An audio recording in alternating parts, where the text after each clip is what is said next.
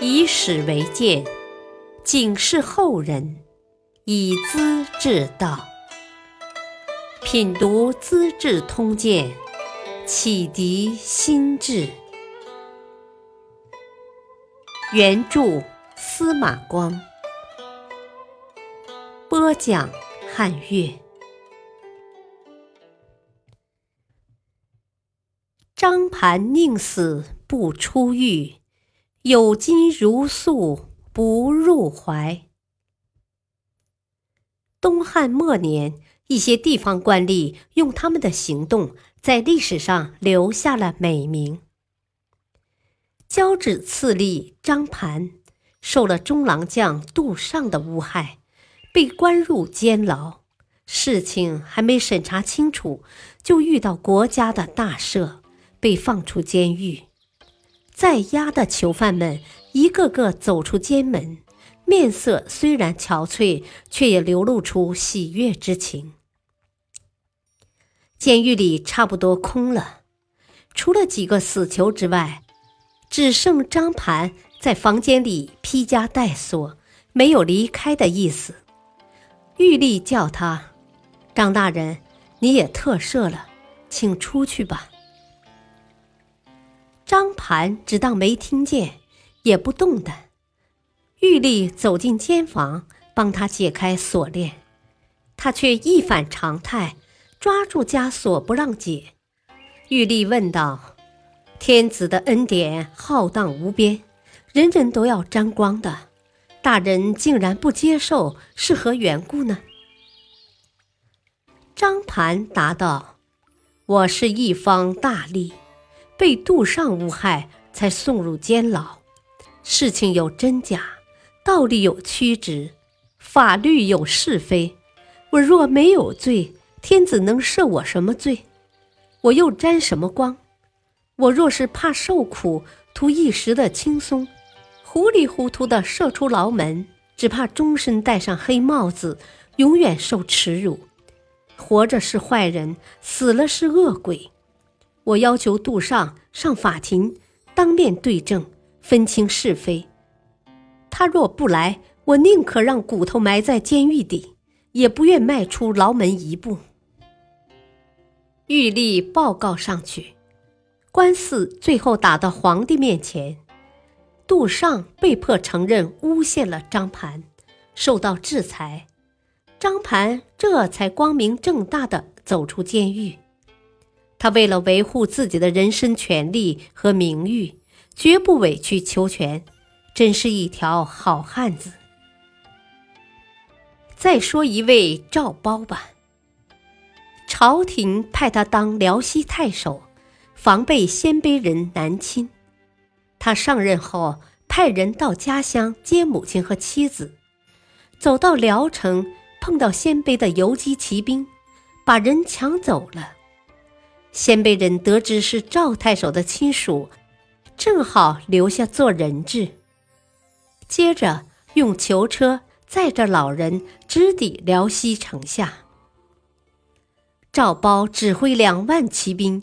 摆开阵势对峙着，鲜卑主将将老人推到阵前，对赵太守喊话：“你若开城投降，送回你的母亲；否则，我们就杀死他。”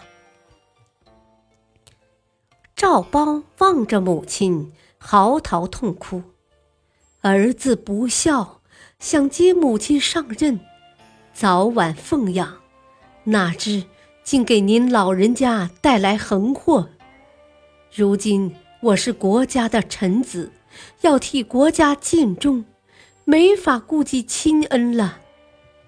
儿子即使死一万次，也不能报答母亲的深恩呐。母亲远远的望见儿子，心里像刀绞，没有流泪，也没有责备和请求。喊道：“孩儿啊，人各有命，做娘的命该如此，强求不得。你不可为了私恩亏负国家，伤了大义呀！努力吧，儿子。”赵包立刻下令攻击，很快打垮了敌骑。但是母亲和妻子却遭杀害了。赵包收敛好遗体，向朝廷上书，按规定回家守孝。汉灵帝派使者来吊唁，封赵包为侯爵。赵包葬了亲人，又给皇帝写信：“我吃国家的薪俸，却离开了前线阵地，这是为臣不忠。母亲遇难，我竟升官封侯，又是为子不孝，不忠不孝。”还有什么脸活在人世？他不吃不喝，不久便呕血死了。忠孝不能两全，就用生命来忏悔。赵包是一位真正的壮士。刘宠当会稽太守，关心百姓，把各种繁琐的法令取消了。虐害百姓的条文砍掉了，他经常下乡巡查，遇到为非作歹的，马上依法处置，乡村很快就安宁富庶起来。桓帝得知他的政绩，调他入朝做江作大将，主持宫廷建筑事务。他整装出发，走到山阴县的若耶山里。只见五六位老人慢悠悠地朝面前走来，个人手里拿着一串铜钱。见面施礼后，老人们把钱递给他，说：“山沟里的老实人从没到过郡城，以前的太守经常派人到山里要这要那，往往闹得通宵不得安宁，整夜到处是狗叫。”你来了之后，晚上狗睡觉，百姓也见不着官了。老头遇到好官，算是有福气。听说你要走了，我们才约好来送你的。刘宠十分感动，扶着老人说：“我没做什么事，不像老人家说的那样好，多谢了。”说罢。从每位老人手中选出一枚大铜钱，留作纪念，然后挥手告别。请看老百姓对好官爱得多么醇厚啊！在绍兴城西四十五里，有个钱清镇，就是当年刘宠受钱的地方。同时有位刘宽，也是多年的太守。他性格温和，办事公平，待人慈祥，走到哪里哪里就安宁富足。他从未大声吼叫，不论事情多麻烦，也不会疾言厉色。按照当时的法令，吏官和百姓有了过失，要论轻重打鞭子。刘宽就用菖蒲草编成一根软鞭。谁犯了事儿，拿起蒲鞭，一五一十的打，绝不减免。这样做，既免除了犯人的皮肉之苦，也让他受到羞辱和处罚。历史上的典故“蒲鞭示弱”，就是这位刘太守的创造。再看一位关心爱护老百姓的小官吏吧。陈留人裘香，性格内向。作风温厚，不爱说话，别人都不了解他的优点。到四十岁还是蒲亭的亭长，类似近代的乡长或村长。蒲亭有位农民陈元，父亲早逝，和母亲一起过活。一天，母亲找秋香告状，说儿子不孝顺。秋香很吃惊。前几天我还从您老人家门前走过的，房屋周围整齐干净，田地种得好，您儿子哪会不孝顺呢？只怕缺少教养，比较粗鲁吧。做母亲不容易，老子死得早，把儿子养大，靠他养老送终呢？不能因为一时的气愤，把十多年养育的儿子丢开。想想死去的丈夫，儿子要是不成才，您老人家百年之后怎么个交代法？一番再情再理的话，把陈元的母亲说哭了。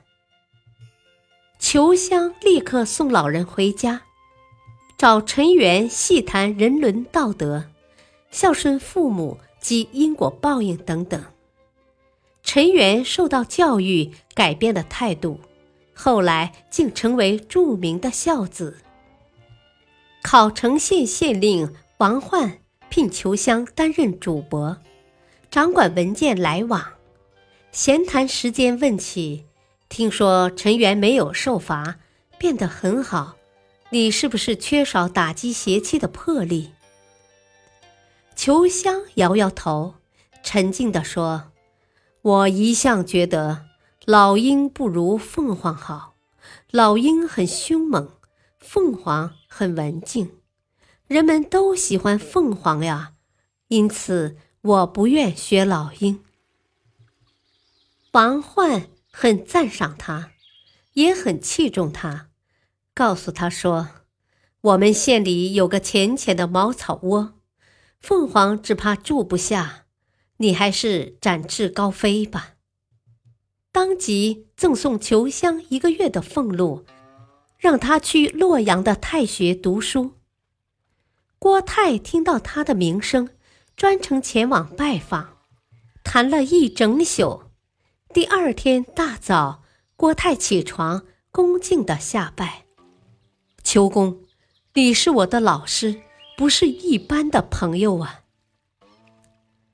裘香不愿做官，回到家里继续读书种地，成为乡里人的表率。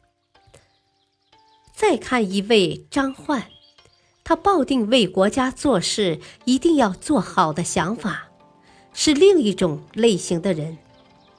公元一五五年秋天，东羌人响应南匈奴侵入安定蜀国，这里的守将张焕刚到任不久，军营中只有两百多人。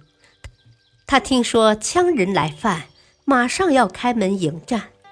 军官们认为这是鸡蛋碰石头，叩头劝阻。张焕不听，把队伍拉到长城上面，同时招聚民兵，扩大部队，派兵官紧守县城，再找东羌的首领和谈。就这么两下子，南匈奴的交通被切断了，形势很快稳定下来。羌人首领感激张焕的友好态度，亲自带上二十匹良马，八个大金钟。送到军营，张焕大摆酒宴，和首领们举杯庆贺，然后把一杯酒浇在地上，说：“使马如羊，不以入厩；使金如粟，不以入怀。”意思是说，你送的马像羊一样多，我不会赶进马房的。你送的金子像小米一样多，我也不会揣入怀里。接着将马和金子退回给羌人了。在张焕之前的八个都尉都贪财好利，折腾的羌民苦不堪言，才和南匈奴联手起来抗争的。